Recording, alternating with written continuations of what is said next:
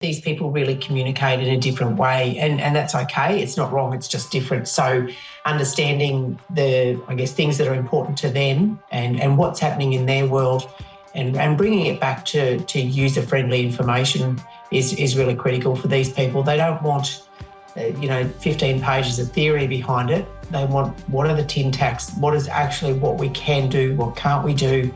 How do we approach this? So keeping it practical, rural people tend to be really practical. And I think that's the, the way I explain it to them is a practical approach and, and they really lap that up. Today we welcome Mary O'Brien from Are You Bogged Mate? Mary is all about boosting awareness and starting conversations with men in rural areas, getting them to talk about their mental health. Mary's got a long history in agriculture. She's actually one of the leading experts on spray drift in the country but this work she's doing with men's mental health in regional areas is really important. She makes an incredible amount of sense, and our chat with Mary is well worth your time. All the links to Are You Bogged Mate and Mary's work in that space will be found on the show notes on the Wine Grape Council website. Welcome to Healthy Minds, Healthy Vines, the wellbeing podcast for growers, proudly brought to you by the Wine Grape Council of South Australia, sponsored by PIRSA hosted by journalist and award winning mental health podcaster Callum McPherson, and columnist for The Australian and the World of Fine Wine and Australia's leading wine writer when sold by the kilo, Nick Ryan. Let's crush this. Mary, how did Are You Bogged Mate get started?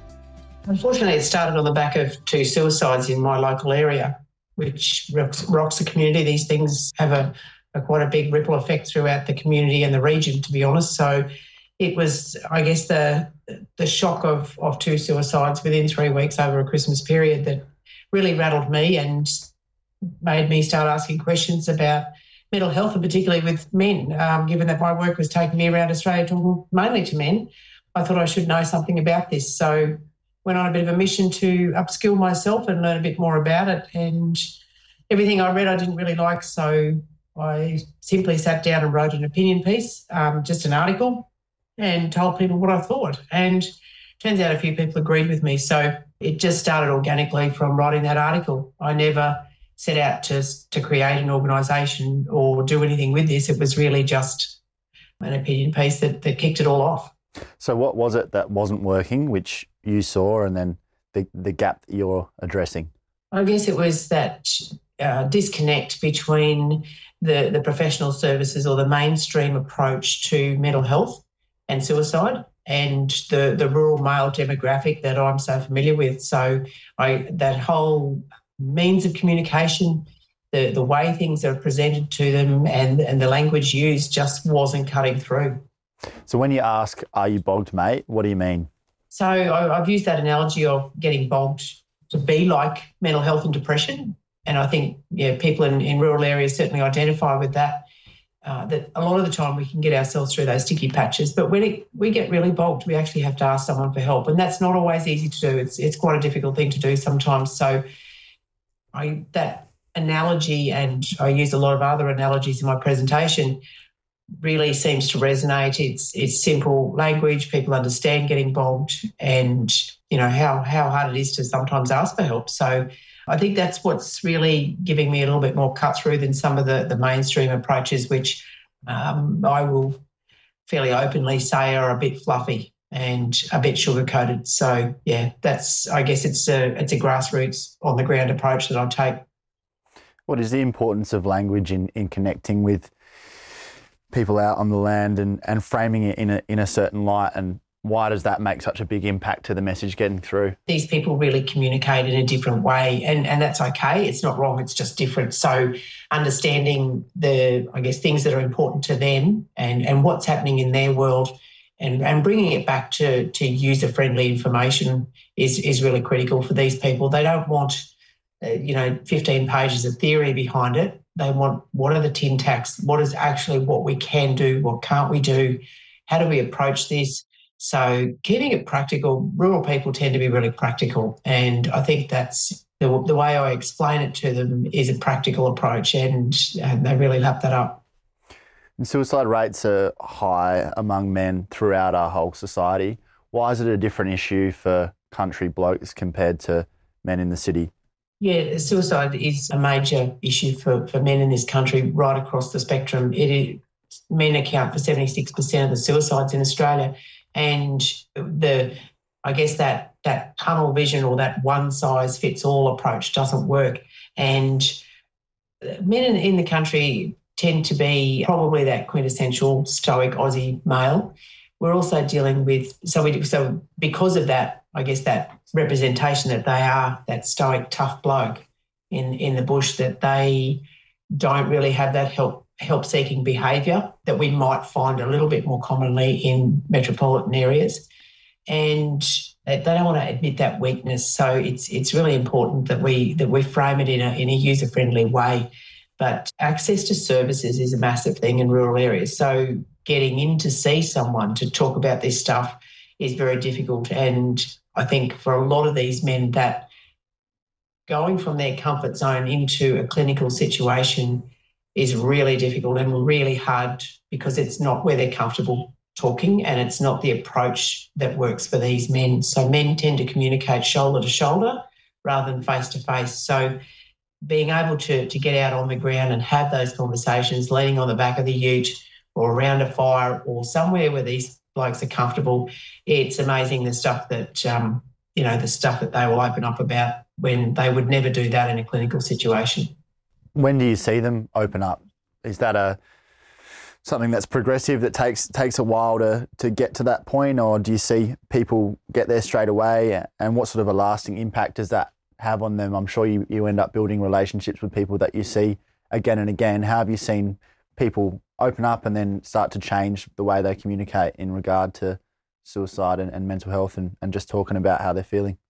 Yeah, look, some of them actually do it really quickly. And, and we've got this society that sort of man bashes, I guess, and says men don't do this and they do this wrong and they won't talk about their feelings and they won't open up. But the, the amount of men who come straight up to me after I've finished my talk and they will just put their hand out and shake my hand and say, you know, my name's Bob and I've been bogged, or and they will just start telling that story.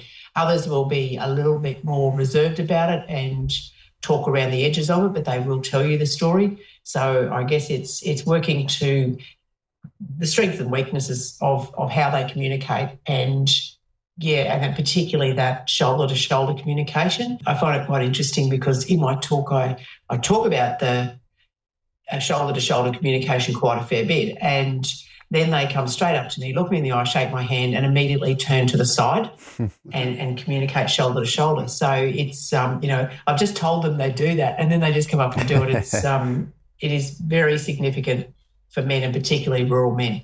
So watching them unload or unpack that story is pretty powerful stuff because you can physically see their shoulders lift. It's like this weight is taken off them.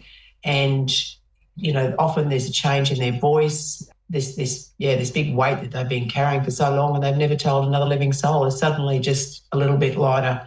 Certainly, some of those things are never going to go away, but we learn to manage them a bit better. And if I can help them in any tiny way with that, that's a great thing. It's nice to hear the feedback from some guys that I have had chats with or big chats with or phone communication with to see them six months down the road that they're, you know, they've managed to to get their life in a better place and and themselves in a better place and and that's pretty rewarding stuff.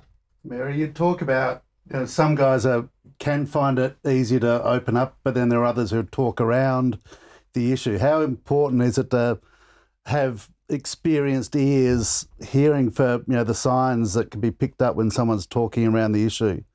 I think anybody can really pick it up if they learn to listen, and I think that's a pretty important skill in this space. That when people start talking about going through a rough patch, it's it's asking those leading questions. So, uh, leading questions are questions that require an explanation answer. They're not questions that require a yes or no. So, a question that's closed requires yes or no answer. So when you ask a leading question, if they say something about, oh, work's been a bit rough lately, and so things like, oh, well, tell me a little bit more about that. What's been happening there? What what's going on in that space? And that that can lead them into a little bit more depth and and being able to expand on this the simple statement of, yeah, work's been a bit crap lately. So they you expand on that and basically tease it out for them or let them tease it out, but give them that space to do so. One of the other things I talk about in male communication is being able to sit into that silence and, and not be able to fill it with words and to make that space so they can say, yeah, things are being crap at work or at home and and yeah, tell me a bit more about that and making that silence for them to to fill with their words rather than you know the person that they're offloading to. How has Are You Bogged Mate been able to help with this issue overall? It seems like you, you do a whole lot all over the place, but what sort of initiatives or things in particular, like are are you teaching these skills to men, not so much what to ask about, but how to ask it? How are you getting through to people? I think the the biggest thing that I do is is take away the scary, and I don't even know how to explain that in a better way. But I think there's so much talk about mental health and all of these technical words and jargon and stuff like that, and sometimes people are worried that they might say the wrong thing or they don't know how to phrase it in the acceptable manner. So I think what I do is just peel all that away and say there really is no wrong way to talk about this. And you know, I do get blokes who who say, "Well, my mate has said he wants to take his life. What do I do with that?" So we work through some of those things. We I really tend to leave that sort of stuff for the questions if they want to ask those questions, how to deal with that. One of the things I focus on mainly is let's not get bogged. So what are the strategies that anyone can implement, not just men, but I do focus on the men. But what can we do to not get ourselves bogged down and how to manage our, our mental health? Uh, but I talk about buckets. I don't, I don't talk about mental health. I talk about buckets. You've got a bucket and life dumps crap in it.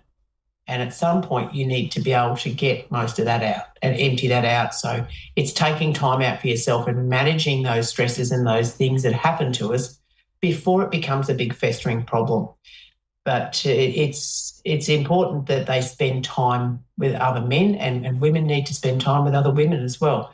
Sure, we need to do lots of things together as mixed groups, but one of the key things that men in society today, I believe, sort of it's frowned upon for men to have men things, like for blokes to do stuff together. And I think that's a, a really critical part of managing their mental health.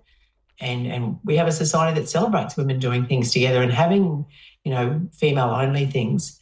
So to me it's it's only fair that the men get to do the same. And i think it's it's a very important part of, of managing their mental health is spending time with those people around them their mates their family whoever it is that they might offload to and empty that bucket and and you know control some of those stresses or at least share them and get some advice or uh, before it becomes a big problem in their life, I think. How difficult is it working, you know, with isolation in these situations? It's not like you can, in a lot of cases, can't just, you know, pop down to the, you know, around the corner to see a mate and catch up. We're talking about people who might be separated by significant distance. Are there ways that we can make that distance, you know, disappear? Yeah, I think certainly communication is, is a major part of it. And we hear a lot of mainstream services talk about that isolation in rural areas. And I don't really think the isolation is a big problem until they have a problem. And people who live in, in rural areas really they enjoy the isolation. They like being out on their farms or properties or stations. But it is important for them to also have contact with other people, whether that's with the, the people working on the station or the farm, whether that is with their community, and they have to make that time to do so. And I think it becomes a problem when people in, in isolated areas don't make that time for themselves and for their family to go to events. So if there is an event on, make the time to go to it and, and have some downtime and and get to spend time with other people and communicate. And when they do have a problem and they're isolated, that's when isolation becomes a problem. And certainly access to services in rural areas is is quite a big thing. And some of these guys are waiting, you know, three, four, five, six months to get in to see a counsellor or a psychologist if they want to go down that track. But we do have a lot of services that are going into rural areas now, but still some very long waiting lists in a lot of places that I visit. So avoiding getting bogged in the first place is, is probably one of the, the key things. It doesn't matter what health condition we talk about, early detection and prevention is always the best option. So identifying when you, you know, possibly need a break. When do I need to take a week off or a, you know, a fishing trip or a, a golfing weekend or whatever it is that you do to empty that bucket and to relax. So avoiding getting into that that sticky situation. You've got an emphasis on helping blokes to know how to be there for a mate.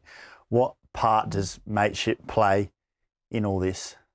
I think mateship's a huge thing right across Australia in in all parts of Australia, and I think uh, we talk about you know Aussies and, and mates, and I think that's ingrained in, in our culture that it's it's a huge thing, and and maybe that um, that does come from some of the isolated areas that our mates are super important to us, and if we bog a machine, we need our mates to come and give us a hand to pull it out, and it, it's the same with with anything we go through in life, and I think relying on our, our mates, whether that's our family or our you know, friends or whomever it is in, in our world that we consider to be our mates.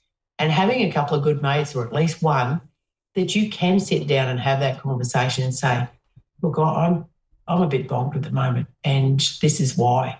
And just talking through it with somebody, somebody that you trust, somebody that's that's there for you, that's not going to make you feel bad about it ashamed about it, because there is nothing to be ashamed of. Every single person gets a little bit bogged at some stage. And that's, I guess, normalizing it is one of the things I do is everyone is going to be there at some stage, whether it's for an hour, a day, a year, a week, doesn't matter. Everyone's going to need a hand from their mates at some point. So mateship's a huge part of it. What stops blokes having that conversation? I think it's that it's ingrained in their DNA, unfortunately. Um, or not unfortunately, I think it's actually one of the, the really good things about blokes is that that strong, tough uh, protector provider thing that's ingrained in them since the beginning of time. And that that does play a role in this, that they don't have that help seeking behaviour, but they will talk about this stuff. And I guess that's that's one of the things when I talk to groups of women, these men do talk about this stuff. They just talk about it in a different way because men and women communicate differently. So being able to make them feel in in that, you know, that easy spot where they they are comfortable to talk about it and, and they won't talk about it with everybody. And it's finding somebody that they know they can trust. And sometimes that's not their partner or their wife.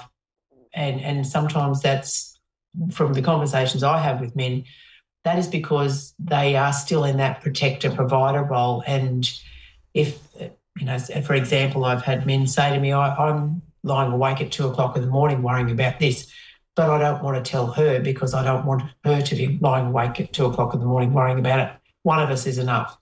So they sometimes don't tell the person closest to them um, for you know that simple reason of that they just want to protect them from this. So making sure that they have time with their mates that they may open up to and talk about this is a critical thing for blokes, I think. And what do you tell their mates on the receiving end of that? How to take that on and what to say or what not to say?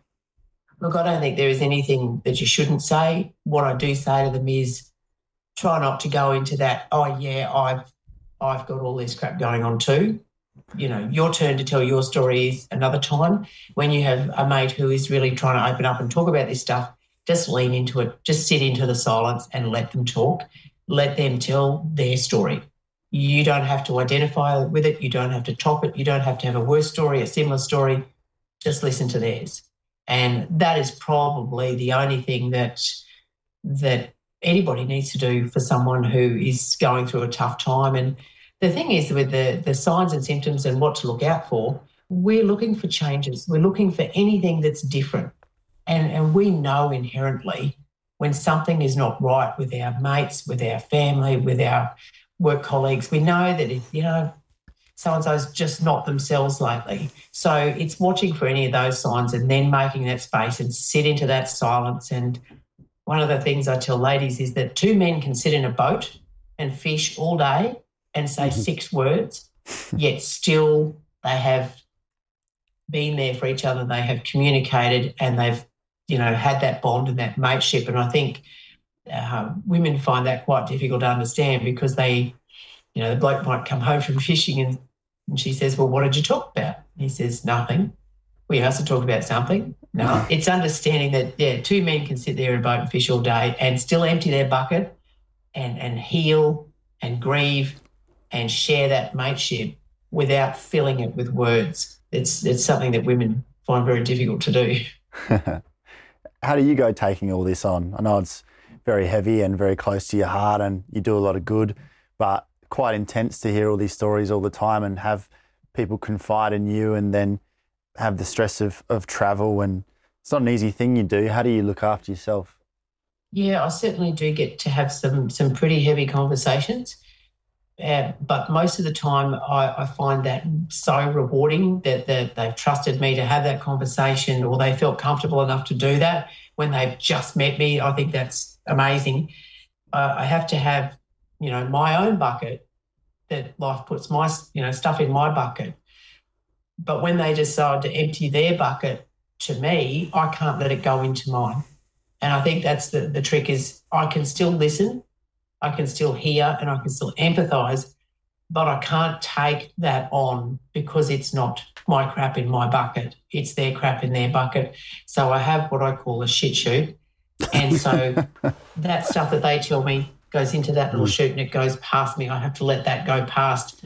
Because if I took on all of the, the stories that I hear, I wouldn't be in a very good way at all. So some of those stories are so impactful that I say that, you know, sometimes I get a bit of splatter, even though I'm trying to put it down that chute, there's still sometimes a little bit that gets on me. So, one of the things that I do to empty my bucket, and I find it very good to clear my head and to, I guess, yeah, blow the cobwebs out, is driving. So, luckily, driving is one of the things that I do to empty my bucket. Long straight road, flat road, preferably. um, driving. So, you know, I might do three or 4,000 Ks for the week and that's quite good. I mean, yes, it's physically draining, so you're a little bit tired the next day when you get home, but otherwise, that is, is something that I do. Gardening is another thing. Um, I thoroughly believe you can bury a lot of problems with dirt. So I, um, I do like to get out in the garden. And I certainly don't get to do that as much as I'd like to. Let's tell us a bit about Virtual Psychologist. Yeah, so the Virtual Psychologist is an organisation that I've um, worked quite closely with. They provide a service to, to rural Australia, so free support. And they are a crisis support because I'm not a crisis support service at all. So I'll leave that to the professionals. Any blokes who do contact me, we always direct them to one of the professional services out there that are crisis support. And the virtual psychologist is a text based system. And so what they do is answer texts and, and messages, and they are professionals on the end of the phone to do risk assessments on safety and things like that. And I think the, the really good thing about the text based system that the virtual psychologist runs is it's immediate. You've got a response there, unless they are hugely overrun at the time. Um, you might have to wait a little bit for a response, but men can do that in their comfort zone wherever they are in the country. If they've got service or um, Wi Fi, they can text that service and it's immediate. So there's no going into your local GP and waiting for a mental health care plan or things like that. They may need to do that, but if they're in a tough spot, they can do that from their comfort zone, whether that's the farm shed, down the paddock, in the ute, doesn't matter. They've got that support there. And I think that's a, a really important thing for these men that they don't have to go out of their comfort zone to get that support. And because it's a text based system, they can actually, they often feel more comfortable putting that into a text rather than talking face to face with someone. So I think we need a variety of services out there that work for the variety of people we have. Some people really like to go and sit face to face with someone and have that conversation. But the rural men that I talk to, I find most often they they are uncomfortable with that situation. So that's why I'm a huge supporter of what the virtual psychologist does with a text based system. And then there's a program called Farm Sitters as well. If you need a bit of time off of your property, what about that one? How's that one work? Yeah, so farm sitters will will find people that they have uh, vetted through their system to to come and look after things on your place if you need to go for a break and maybe you need to go away for medical appointments or things like that. So we try and find organisations that that work for the rural people and, and farm sitters is a great example because it's it's often really difficult to find someone that you trust or that is responsible enough to look after the you know the really important uh, business that you run. But I think the other thing with rural people, it's it's not just their business; that's their home. So it's it's all that uh, that tangled web between business and home. Some people might have pets, chooks, horses, troughs, all sorts of things. So having someone that has you know basically gone through a, a process of elimination to find people who are trustworthy and, and responsible to do that work is, is a great service. We've talked a lot about how important it is to understand the language of rural people and to speak the language of rural people. How what are the pathways for for kids who might be thinking about careers and in this space? What are the pathways for, for rural kids to get into into the courses that you know that may make them really good workers in their community in this space? Yeah, look, I, I strongly encourage um, more rural young people to get involved in in this sort of work because having that um, that background, and that knowledge in in the rural sector, uh, regardless of where you come from, to be able to to speak the language of of these people that you're trying to help, I think is critically important. I, I have had some men say to me, you know, they went and saw this psychologist or counsellor, but they had no idea where they came from or what they did. And so they've really got to start from grassroots to explain that to them and what they do and how they do it. So I think, look, the opportunities in this country for anyone to go to get an education and to do what they want are, are absolutely limitless. And I think it's it's a wonderful uh, country to get into anything you want to do. So it's not even just um, that that mental health sector. Any career in agriculture. There's there's so many great pathways and so many careers out there for people to even just come and ta- have a taste of of life in in rural Australia. So. I strongly encourage people to, to get into it, and especially young rural people and young rural men. We, we, we need a few more men in this space, I think, too. And we do hear so much about mental health these days. It's very talked about.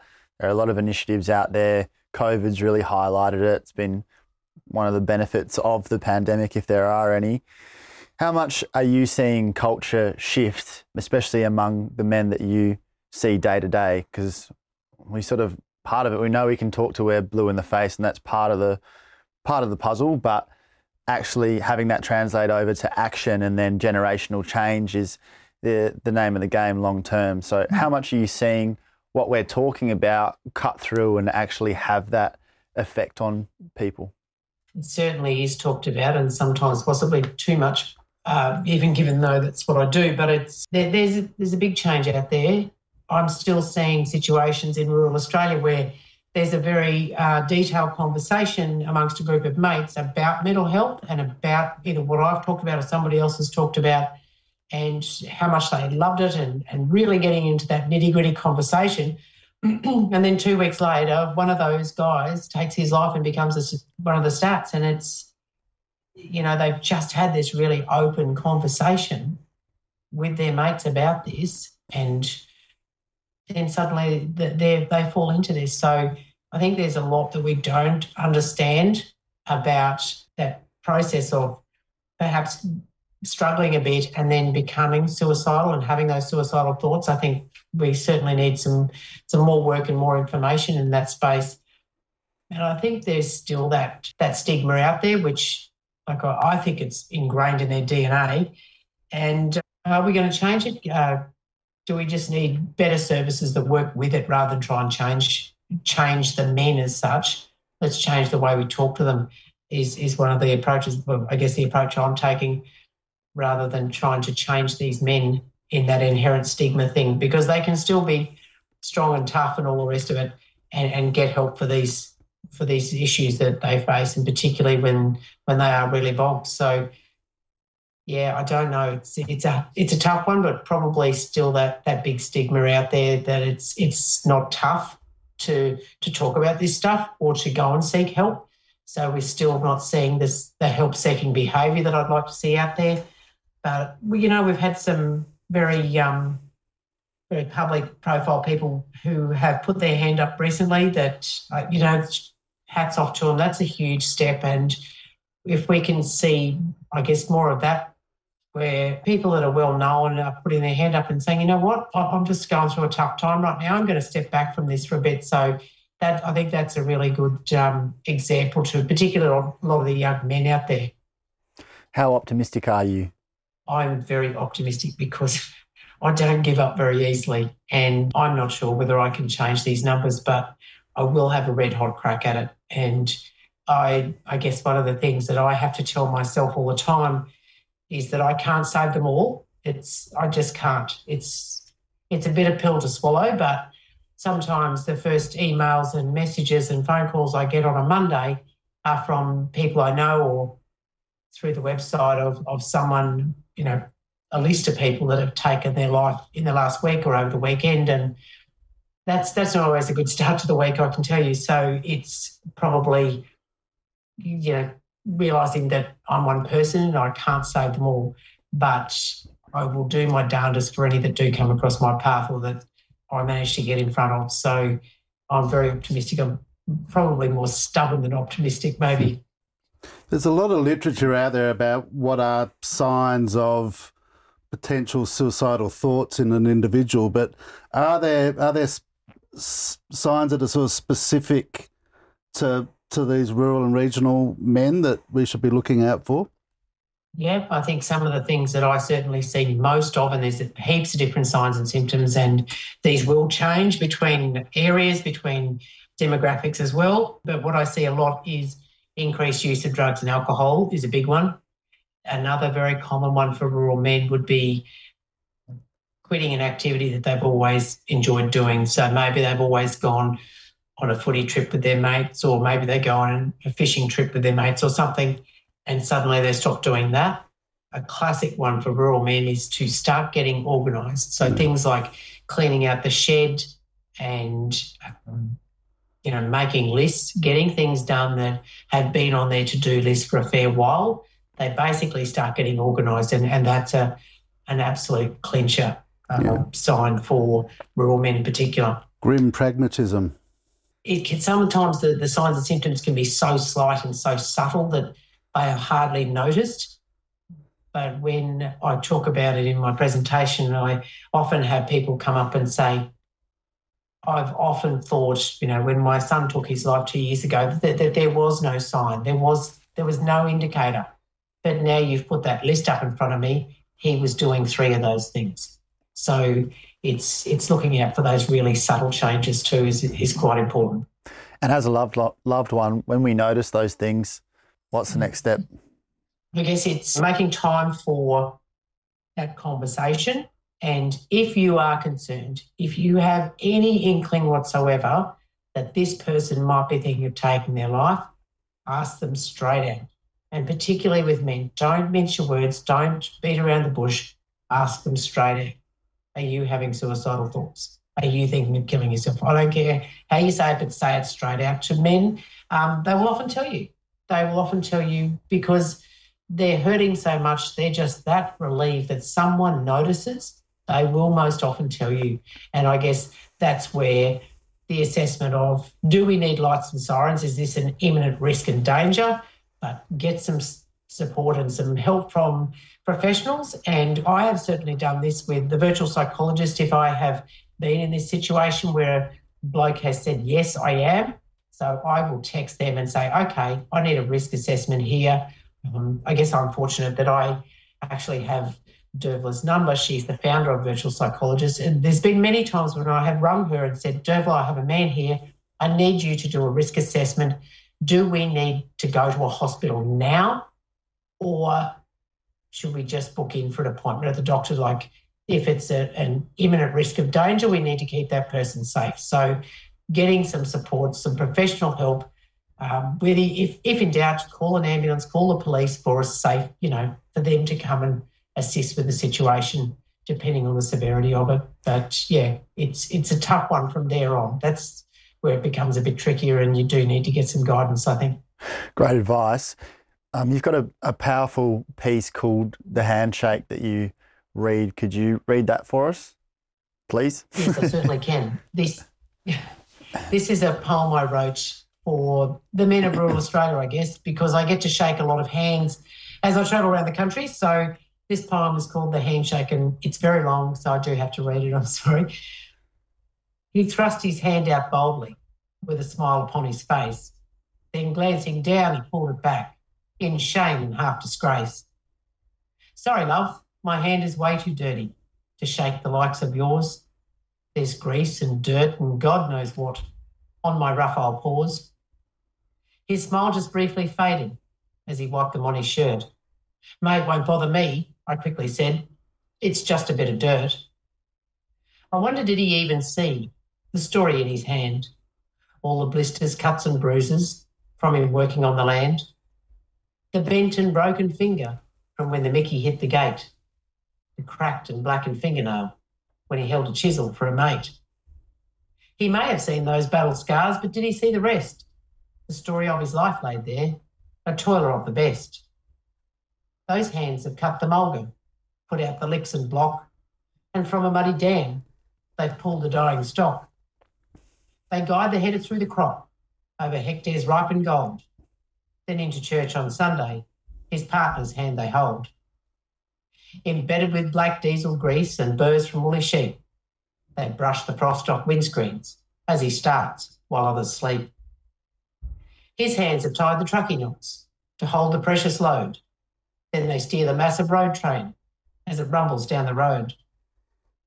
They proudly taught his son just how to hold that cricket bat. They clean the trough, shoe the horse, and help a lady change a flat. Leather they have polished and tightened up the girth. They gently break the yearling colt and draw mud maps in the dirt. These hands have bled so many times he scarcely feels the pain. They pass the footy, turn the snags, and check the gauge for rain. That hand is locked in contracts. With his hand, he gives his word. They have shoveled mud around the wheels and saved a baby bird. Hands have waved his hat about, pushing winners up the race. They've held a tiny tea set cup to see the smile upon her face. Hands have relocated brown snake when it somehow gets inside. They have evacuated green frogs and buried Fluffy when she died. Those hands have cracked a stockwhip and dressed a fly-blown sheep, and they rub his aching back as he dreams about some sleep. Tough hands have dug the post holes and welded up the gate. They've rolled a fleece, cheered his team, and passed a cold one to a mate. They've wiped the sweat, chased the flies, and even broken up a fight. They tap the calculator buttons in his office late at night. Milking cows, digging grids, and carrying bags of grain. He has pressed those hands together as he muttered prayers for rain. They fix the pump, start the siphons, and scratch his troubled head. Then they rub his weary eyes as he finally heads to bed. These hands untangle Christmas lights, kids and tinsel everywhere. They check the crop is sprouted as they scratch into the ground. They tend the vines, they pick the fruit, and they crush the sweetest cane. Then they hold the tiny pushbike seat and cradle children in their pain. Hands that lay a wreath for Grandad as the haunting last post plays. They wrap around his family as he waits for better days. With these hands, he fought the bushfire to save his neighbour's crop. They've tied his daughter's laces and thrown hay bales up on top. Those hands have fixed the windmill and split the ironbark log. They've shorn the rams, checked the crops, and cupped water for his dog. To safety, they had pulled him up the stockyard rail, and they wiped away his silent tears when the crop got smashed with hail. He looked a little ill at ease as he stood there in the yard, especially when I grabbed his hand and shook it long and hard. I hope he understood that I saw much more than grime. Mate, it's just a bit of dirt, I added one more time. Looking past the grease and dirt, I see his joy, his pain, his tears. If you're watching with your heart, you'll see the story in his years. Beautiful stuff. Yeah, it's amazing how much of what we've already talked about in previous episodes has sort of popped up again through that. It's really insightful. So, what are you really trying to say with that poem, Mary? It might seem obvious, but obviously comes from the heart and a deep knowledge of how people think in this industry. You just tell us what that means to you personally, that piece. it's me trying to say that there's there's a lot more to men than meets the eye. That there's so much hard work out there. There's so much emotion out there that you know they they turn their hand to most things, and you know they can work some long hard hours and sometimes for very little thanks. And I guess it's trying to recognise the diverse things that men do, particularly in rural Australia. You know they've they've just got this these rough, tough hands to show for it. So yeah, that's that's what it's about for me. It's a lovely poem. It's very well well written, and I think like, we'd just like to thank you for the work that you do. It's incredible the the impact that you have out there, and I know you're a very humble woman who wouldn't want much thanks, but I think we're very lucky that we've got you out there working with these men and, and showing people a different way because obviously it's extremely necessary and a very difficult message to get across. And I think there's none better than you to help to do that. And it's a team effort, obviously. You can't put it all on your shoulders, but you do incredible work. So thanks for everything you do out there. Thank you very much. It Thanks, is um, certainly very rewarding work. And if we save one bloke, it's all worth it. Exactly. Exactly right. Thanks so much for, for joining us and, and giving us all that information. That was uh, super insightful and, and very engaging. Thank you. Thanks for listening. Head to the Wine Grape Council of South Australia website for links and further resources. This is part of a bigger conversation, so feel free to share this podcast with your mates and look after yourselves. Cheers.